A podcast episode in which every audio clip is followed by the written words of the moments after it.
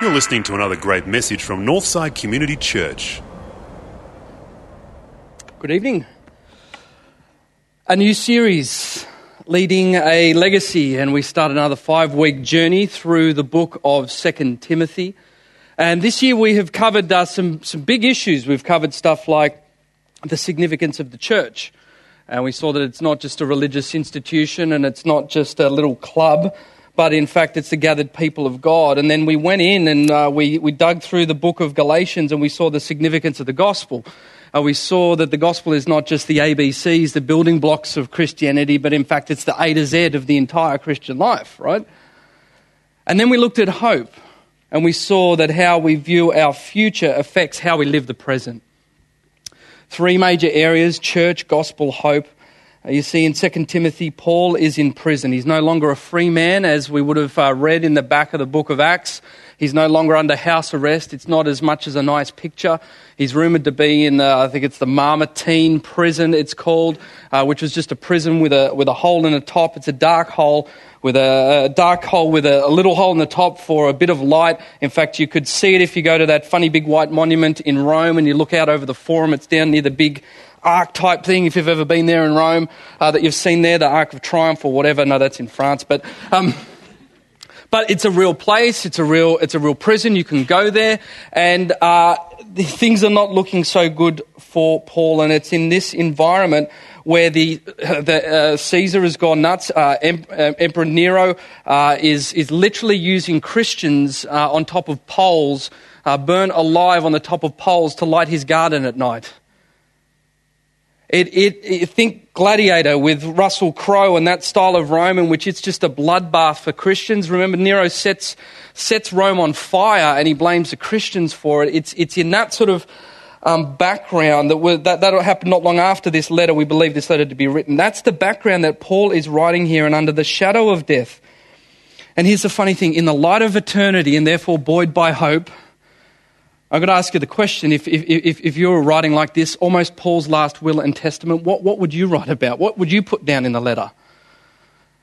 In a situation in which he's only going to escape this by death, in the light of eternity, buoyed by hope, Paul exhorts young Timothy to look after two things the church and the gospel. Hope, church, gospel. I'm glad Paul could confirm for me tonight that we've been looking at the right topics this year at Northside Community Church in terms of what we're teaching about. And so, in that sense, in 2 Timothy, we're going to look at leadership lessons from Paul. And I hear people saying, well, hang on, what if I'm not a leader? Well, is, what Paul's talking about is not so much uh, leadership uh, uh, uh out of a basis of position, but out of a basis of purpose. And we'll see that it's Timothy, uh, that he's writing to this young Timothy. Uh, Paul uh, exhorts him to preserve what he's received at whatever cost and is to hand this on to faithful people who in turn will be able to teach others. Uh, chapter 2, verse 2, we'll look at that next week. In simple terms, Paul is saying, Timothy, you are a torchbearer of the flame that is the gospel of Jesus Christ. That's why we're looking at the video clip tonight. We are called to be torchbearers. Now, some people are already asking why the babushkas? I love a good babushka. Always loved them as a kid. You see, what I'm trying to say is we're to, in, in that sense, we're to produce a resemblance and a likeness and a similarity to the master babushka. That's Jesus, if you're wondering who that was right on the end. And, and, and so that's a question I have. The whole series, uh, the next five weeks, we're going to ask this question of you tonight, each and every week that we go into this series. How do you view the Christian life? I mean, is it just a one generational um, personal spiritual journey in which you only ever reap the benefits. The, the, the underlying thrust of, of, Paul's purpose of writing to Timothy is that he's saying, Timothy, you've got to go and start making some babushkas for the kingdom of God here. People that are in resemblance of me, young Timothy, and I in turn, like he says in 1 Corinthians chapter 11, verse 1, follow me as I follow Christ. I as a resemblance of the master babushka, Jesus Christ. So, are you up for that? You see, because all of us, whether we see our leaders, ourselves as leaders or not, we're leading a legacy. The people around us, the people that we influence, whether it's for good or for bad in our lives, family, friends, we're making a name for ourselves. We're building a legacy. And the, my question to you this evening is what kind of kingdom legacy are you building? Now, tonight we will read through 2 Timothy uh, chapter 1, verses 13 through to 14. I'm not going to read through the whole story, but remember it's a letter. So it's good to have your Bibles with you in church to read through in those bits of my sermon where you start drifting off. At least you could go back to the Word of God. Uh, but, but I'm just going to read from verses 13 to 14, but encourage you to read through this whole letter. It's not a big letter, five chapters. I've got the whole thing up on my wall at the moment in the office. You could read it all through pretty quickly.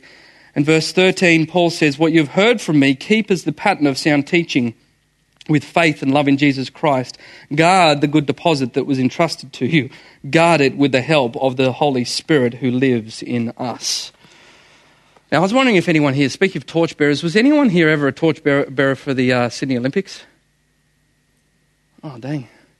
I hope you could come preach a sermon for me, but that's all right. You see, what I'm trying to say tonight is that I never got to be a torchbearer in the Olympics. I was ready to go. I'd sort of was doing my stretches each time I heard it was going to come through Frenchs Forest, and and I used to practice with a little bit of the vacuum cleaner around the house, and I would hold that thing high with pride, and uh, but I never got the chance to be a torchbearer. But if I did, I figure that torchbearers would always remember where the flame has come from. Wouldn't you agree? They're part of something much bigger. And if there was one word to characterize this passage, it would be remember. Paul says, don't forget. Don't forget where you've come from. Most of all, don't forget who you are.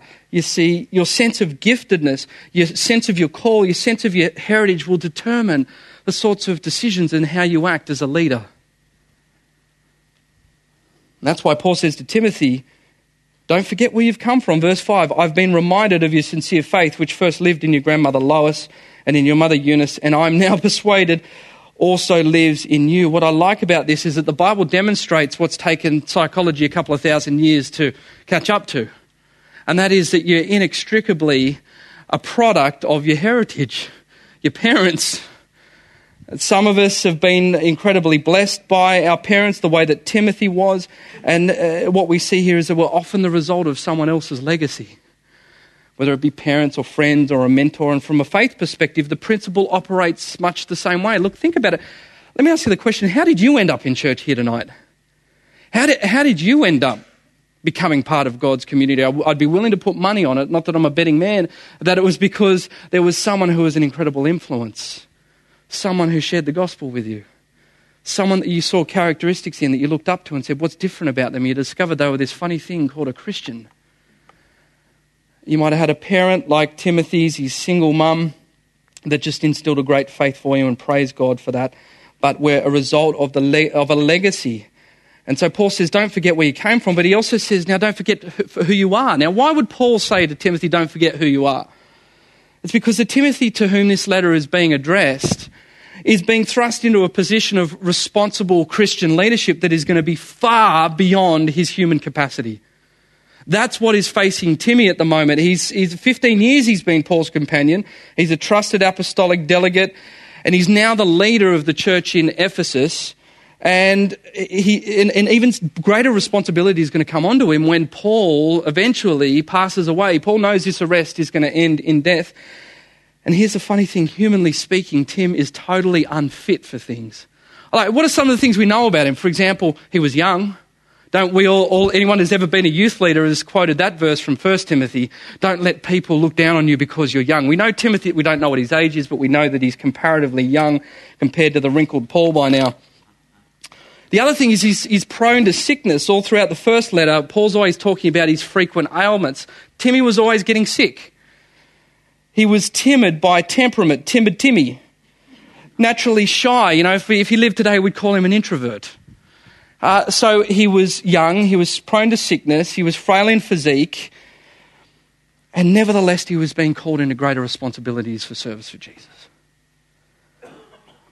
And Tim is responsible to carry on the torch, the flame of the gospel that's about to drop from Paul's hands soon. And, and, and he's probably feeling like he's inadequate. My question here tonight is do you think it's possible there's a few Timmys in the church this evening? Are you one who feels younger or weak or shy or inadequate? Then this letter's for you. You see, because here's the good news tonight that God, I believe this is what God's saying tonight, God is calling you into greater, into areas of service beyond your human capacity. That's, I hope that's good news. It doesn't sound like good news because you're thinking, how the heck am I going to do that? And the given is, if we look at this chapter and the rest of the book, of, of course in the Christian life there's going to be fear. Of course in the Christian life there's going to be times of timidity. Of course in the Christian life there's going to be times of suffering. Of course in the Christian life there's going to be times of doubts and opposition and all sorts of things that come, come against you. But yet, it's at those times, most of all, people who are carrying the torch of the gospel need to remember where they've come from and who they are, what, that, what they're a part of, how you were called, the heritage you've come from, and most of all, who you are. Verse 70 says, Timmy, chin up. For God didn't give you a spirit of timidity, but a spirit of power and of love and of self discipline. And I love that Greek word for, for power, dunamis. It's where we get the word dynamite from. He's saying, Come on, Timmy, you're God's dynamite. You are going to explode with his power. And see, God is calling you into, into areas beyond your capacity. But the great thing about it is, whenever God does that, he gives you the resources, he gives you the power to cope with it. So there is power. Look, have you ever seen an Olympic torch runner dawdling? All right, I'll carry the thing if I have to. No, no, they're not dawdling. They're excited. They're jumping up and down. They almost look a bit goofy in the silly Olympic outfit. But nonetheless, they are excited. There is a joy. There is an excitement. There's a power. Because they understand where the flame's coming from. They, uh, they understand that they, they're remembering that they're part of something much bigger than they are. That is the joy and the confidence that Paul has a Christian, as a Christian. And for Timothy, he, he, he was to catch that fire as well. Timothy knew that he was an inextricable product of his heritage, and for the Christian, we also know that we're the product of someone that's passed on their faith to us, right? Got to remember.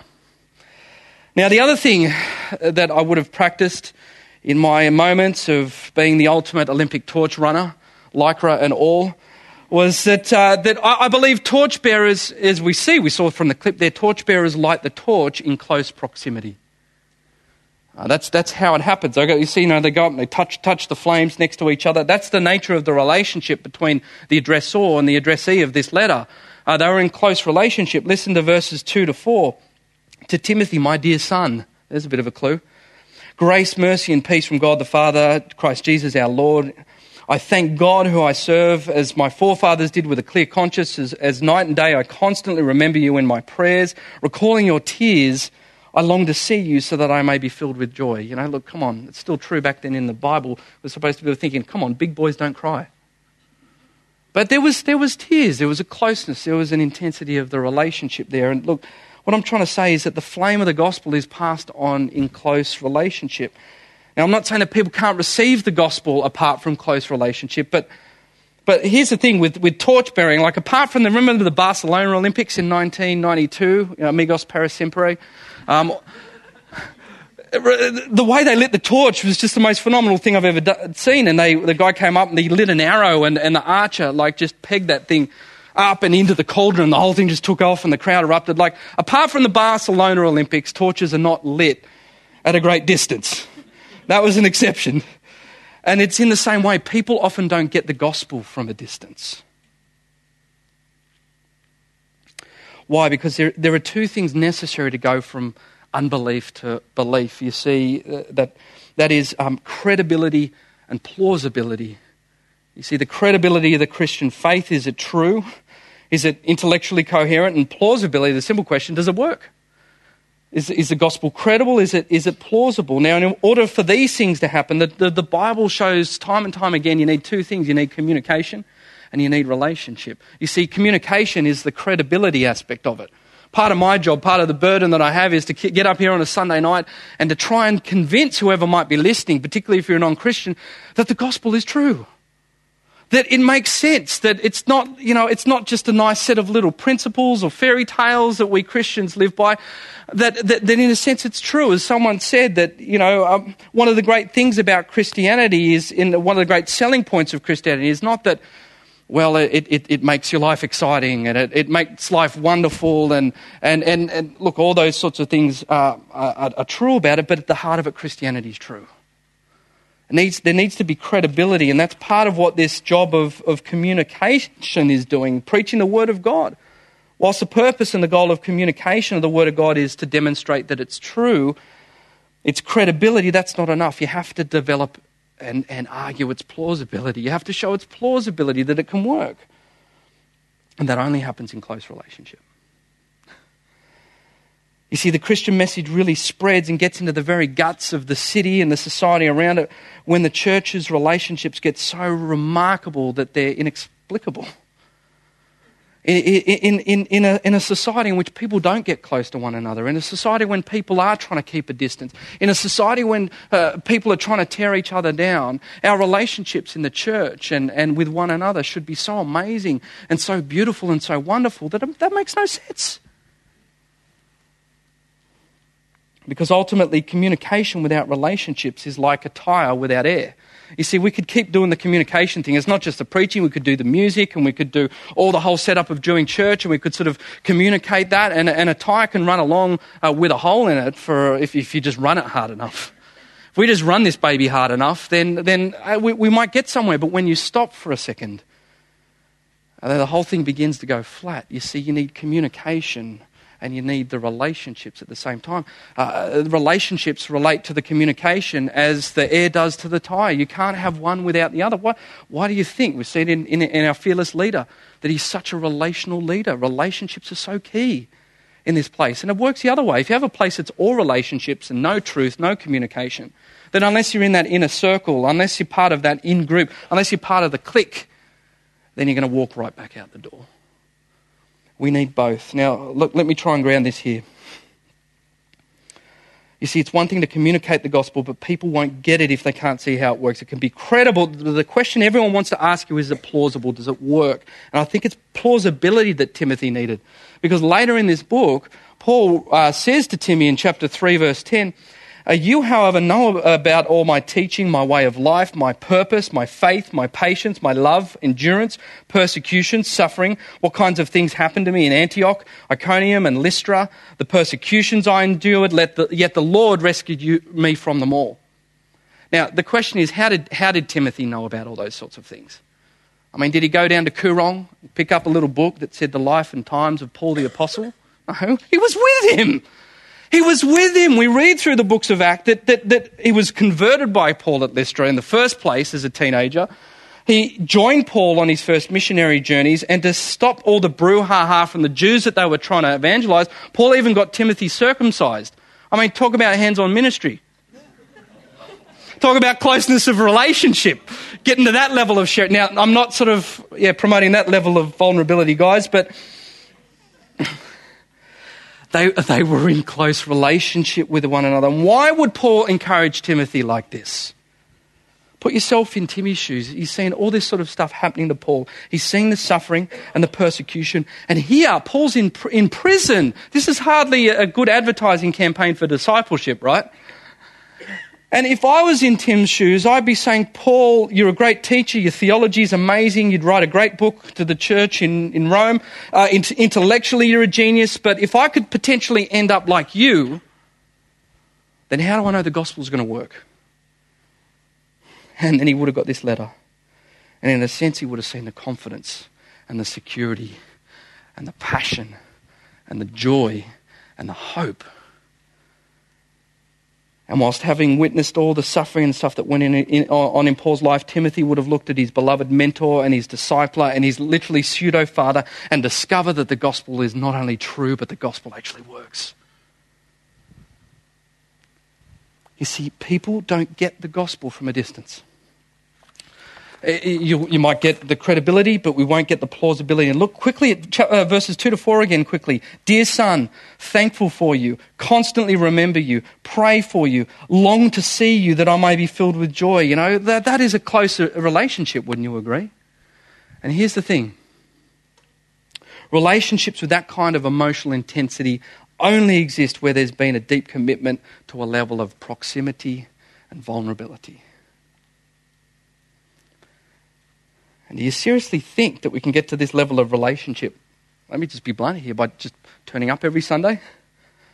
And I'm being tongue in cheek because that would be good if it was every Sunday. but, but do you think that that's going to happen just in this? It can't happen in this context. Paul and Timothy shared all of life.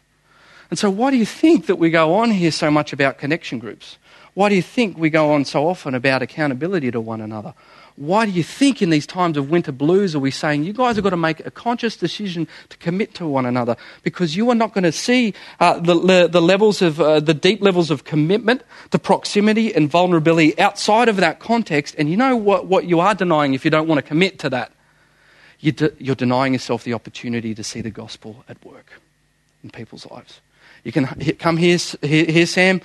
And if I get the presentation slick enough, it can sound really credible, but it's only through the relationships that you will have with these brothers and sisters in this place that you will get its plausibility. It's only in the trials and the sufferings that you will see in your fellow Christians and the joy that emerges out of that that you can say, hey, whilst I'm not going through that, the gospel actually works. That's why we do groups. It's not a religious exercise. That's why we do church. It's not a religious exercise. Torchbearers pass on the flame in close proximity. Is that true of you tonight? Is there a Timothy in your life? Is there someone you long for and pray for and wish you could be with? And desperately want to hand over the, the, the very heart of the gospel that you've been guarding? Is there a Timothy in life? Is there a Paul in your life? Are you in close relationship with someone who's older and wiser and is like the rails in the bumper bowling. I always talk it like that, that can sort of keep you in check if you're a young person like me and you're on an emotional roller coaster every month. Have you got someone who's wise and steady and stable in your life? Have you got a Paul? Throw it out there. Finally, guys, you've got a headbands, the whole lot. I, I was ready to carry this torch, and I never got the call. But if I did, I would protect that flame I would protect that flame so that no one got in between me and that precious flame. I was ready for it. I'd studied kung fu, all sorts of martial arts. Like we saw in those protests in London, the massive security details. I would have had police around me. There would have been sirens. There would have been the whole lot because torch bearers protect the flame at all costs. That's what Paul says, verse 13. What you have heard from me, keep as the pattern of sound teaching with faith and love in Christ Jesus. Guard the good deposit that was entrusted to you guard it with the help of the Holy Spirit who lives in us. So Paul talks of guarding the gospel in he talks of this gospel, this flame in two ways, sound teaching and also a good deposit. And so there are two implications here. What he's saying is that, that this flame, the gospel, is a treasure to be held onto. And the other thing is that it can be easily lost. Now, firstly, how's it a treasure? You see, the gospel is wealth and riches for whoever embrace it. Part of Jesus' gospel, I came to give you life and have life to the full. The gospel is God's way of living life, and, and, and, and whoever has believed in the gospel finds a new wonder, a new life, and a new victory over death that they didn't have before. Hope and joy. All the, we know all the benefits. We throw the words around at church. It's part of our Christianese dictionary. But it's a treasure, right? The gospel's a treasure. But how can it be easily lost? That's what he says also. Some of the ways Again, can I be really blunt? Sheer laziness. You know, uh, the, the, things I lament in my own life, the, the lives that I know that I'm traveling with, is just so often we couldn't be bothered picking up the Word of God. And if I was to say to you that there are words so amazing, so incredible, that, that could keep a guy in the middle of a rotting, dark, dungy, wet prison, absolutely brimming with hope and joy. If I said to those sorts of words floating around out there, and you won't find them on the shelves of borders, and not just because they've gone into liquidation, but you won't find them on secular shelves, you will find them in the Word of God. If I said those words were available to you, would, a friend Christian, would that wake you up to the joy and, and, and the benefit that can be found from reading the Word of God?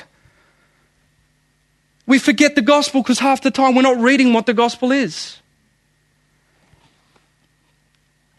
The other one is, I experienced this week, it can be these, these I call it atomistic, tiny approaches to the Bible. People on the other end of the spectrum, there are some people that get so caught up in the little bits of the Bible that they get so obsessed with it, you know, creation or the book of Revelation or some particular word that they just get so obsessed with it they miss the bigger picture. The gospel gets lost in all that. And see, We've been having some funny calls at the office lately. Mikey would attest to this. Susan would as well. She answered it this week for me. But I, I got a guy who'd been reading our website and our statement of faith in there, and, uh, and he started quizzing me on all these sorts of questions. Why do you believe in the Holy Spirit? And prove to me why the Holy Spirit is there and, and show me the verses that are talking about it. And, and it started getting more and more heated and more and more heated. And it's all this church teaching. And you and your phony Bible colleges, I tell you what, it's just a waste of money. And I was feeling pretty down because I got my HECS bill from the government. It's almost tax time. And so, you know, there is a cost for the gospel here four years of university, and, and you know what? It, it wasn't helping me understand it more. It was, it was just plain offensive.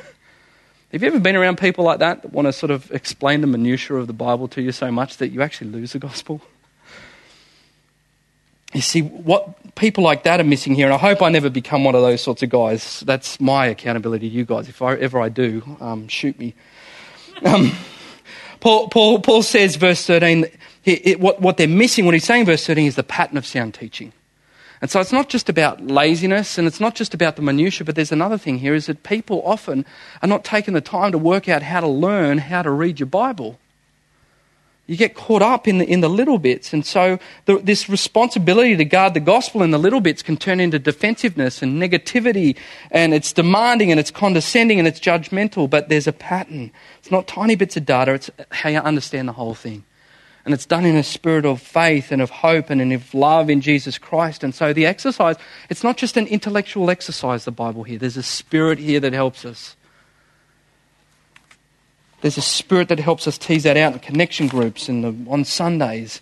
There's a final way that, uh, that the gospel can be lost. We talked about this. I won't go into great length because we talked about in the book of Galatians. Remember in the early parts of Galatians, Paul, you know, he's talking about Demtel Christianity. He says that a different gospel is no gospel at all. He said, uh, what he was saying is there are always voices that are going to pull you offline with the gospel. That was Peter's story, right? He got racist. And Paul said, you are not ortho walking. You're not walking in line with the gospel. There are always voices that are going to pull you off the gospel. Voices that want to, sub, uh, you know, you're going to have subtraction. I'm a good person, but I don't need the work of Jesus. And then there's the work of addition. The gospel's a really powerful thing, but if you do my counseling course on understanding the self, you really get to know God in a whole new way and you'll really feel right with Him. Like, no, that, that, that, that's, that's the gospel plus. There are always going to be voices pulling you off that, and there's a pattern of sound teaching. And so, what I'm trying to say here is how do we, how do we guard the gospel? It's found in his first letter in chapter 4, verse 15. He says, Be diligent in these matters, give yourself wholly to them, so that everyone may see your progress. Watch your life and your doctrine closely. Persevere in them, because if you do, you will save both yourself and your hearers. Now, Paul's simple answer in terms of guarding the gospel is watch your life and your doctrine closely. Guys, the Bible, doctrine, sound theology, it might sound boring, but it's a matter of life and death as far as Paul is concerned these voices that can pull you either side of the gospel. He says, protect it with the utmost importance because the gospel is the truth of God. And when you start me- messing with the truth of God, you start messing with a message that is life giving. Paul says that in the first verse. It's a life giving message. And when you start messing with that message, uh, then you start mucking around with people's lives. It's a matter of life and death. Have you ever seen that comedy show Just for Laughs? Sometimes you see it on a plane. They, they, they set up all these different pranks in the theme of torches. I saw one uh, on YouTube where they actually set up a fake Olympic torch flame and they gave it to someone and they were running through and um, they turned a sprinkler on them. And so uh, they're running through, and then they deliberately put a little latch which snuffed the flame out. And they had um, people cheering, and they had uh, all the Olympic gear and that sort of stuff going on. And they were just zooming in on the faces of these people when they realized that they let the flame go out. And they were absolutely horrified. Like, they're people with their he- uh, heads in their hands. They were, they were just absolutely horrified. Now, here's a question. Should, should you leave here tonight feeling petrified that you're going to muck this thing up? Should you uh, have that same sort of face that I've got to get out of here and there's, there's going to be a spiritual sprinkler? And there will be sprinklers in your life, by the way. You know, it's not some crazy guy in London that wants to put a fire extinguisher on the torch. And I, I skipped over this, but suffering and opposition to the gospel in this world, we're going to hear more about it in this letter, but there are people with fire extinguishers out there, guys. There are people that want to snuff out the message of Jesus Christ in this world. And so, should you leave here that you're going to cop a fire extinguisher when you go to work tomorrow? Now, what, what Paul does is he reminds us in verses 12 and 14 that it's God who guards the gospel. In verse 13, he says, Guard it with the help of the Holy Spirit who lives in us. You know, at all costs, protect the gospel, but do so with the confidence to know that God, he knows the gospel, he's God, it's his story, is the one that's going to see it continue to move forward and it will never be snuffed out. So, protect the flame at all costs. Jiu jitsu, whatever martial arts you currently know. Hey, before we finish up, I've, i was wondering, bit of trivia, where did, where did this whole torch relay thing come from? And I was looking up Wikipedia and I got a bit of a, a, surprise. It was a bit of an irony, if you know, and you might be chuckling because I didn't realize that the whole torch relay thing actually started during the um, 1936 Berlin Olympics. So, in simple terms, the torch relay was started by the Nazis. And I hate you write a whole message on this sort of stuff, and then you go, oops, if anyone knows what I'm talking about, they're thinking, mate, you've been talking about a tradition started by the Nazis um, just before World War II broke out. And that was the whole irony because um, you know, here's the head of, uh, of, of the guys there at the Olympics saying the supportive knightly battle awakens the best human characteristics. It does not separate but unites the combatants in understanding and respect.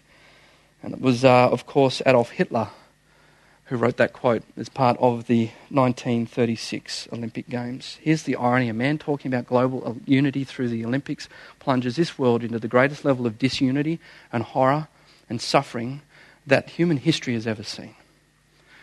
And suddenly I realised that Olympic flames, and isn't it funny how I remember the big cauldron there at Sydney and Cathy Freeman and her wonderful moment and the way people talk about the torch and the values that it has and all that sort of stuff. Isn't it amazing? We, all, we lift that flame up and we almost worship it when it comes to Olympic time.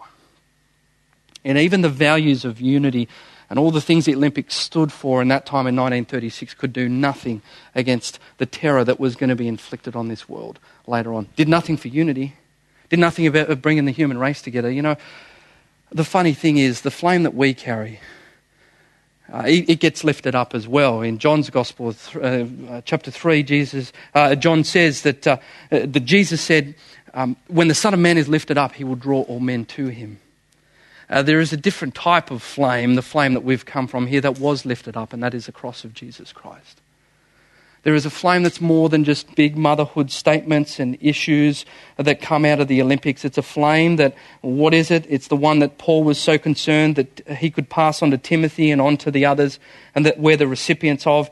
It says in verses 9 and 10, But join with me in suffering for the gospel by the power of God who has saved us and called us to a holy life, not because of anything we have done, because of his own purpose and grace. And then there's a verse in here that I just, uh, I love uh, in verse uh, 10, he goes on, not because of anything we've done, but because of his own purpose and grace. There's the, there's the gospel right there.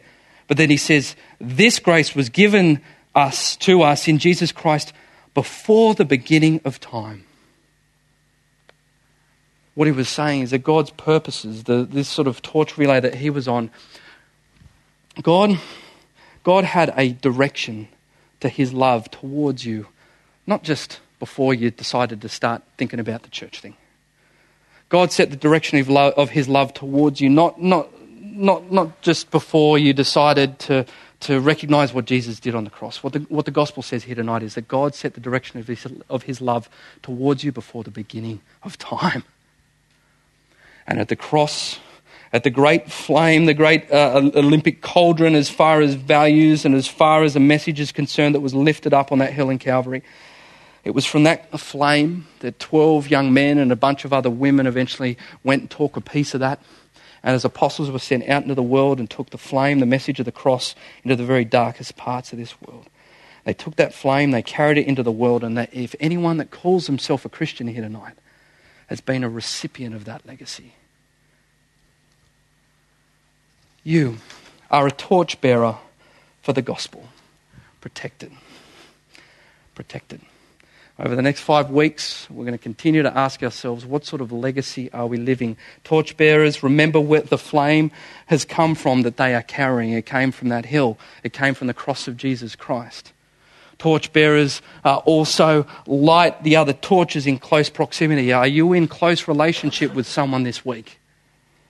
But most of all, are you protecting the flame? Are you taking the time to read the Word of God? Are you taking the time to live it out in your life, to protect the gospel that was given to you, the flame that has carried this torch relay all the way down the years, from Paul to Timothy to his various babushkas, all the way down to us.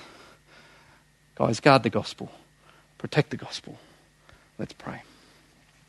Heavenly Father, it's a solemn charge to Timothy, and it's one that we as Christians don't take lightly tonight. Uh, Lord, as we move into this series over the coming weeks, uh, Father, I pray that you open up our eyes to the opportunities to light someone else's torch, to stop thinking about our Christian faith uh, just as a one dimensional thing, Father God, but to think of a, a multi generational um, process, Father God, a multi generational calling, a multi generational commission, Father, that we are currently on. Uh, Lord, it, will all happen by the power of your grace and the way that you instill that into others. And Father, we recognize that tonight, for those that we are investing in, Lord God, that we may never see the fruit of the words and the life like Paul's that is being modeled to those around us. But Father, may we take these uh, quiet moments now in this time of ministry to reflect on the sort of kingdom legacy that we are building in our own lives and ultimately the lives of those that are around us. For the flame that will never go out, Father God, we thank you for your gospel. And we pray these things in Jesus' name. Amen.